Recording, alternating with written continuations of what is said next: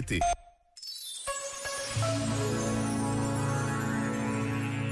Escreveu Jean-Jacques Rousseau: A felicidade não tem sinais exteriores. Para a conhecer, seria necessário ler no coração do homem feliz.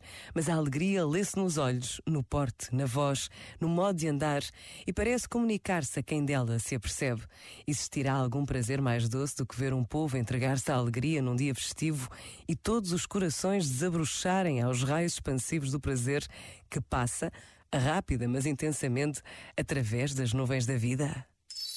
Este momento está disponível em podcast no site e na app.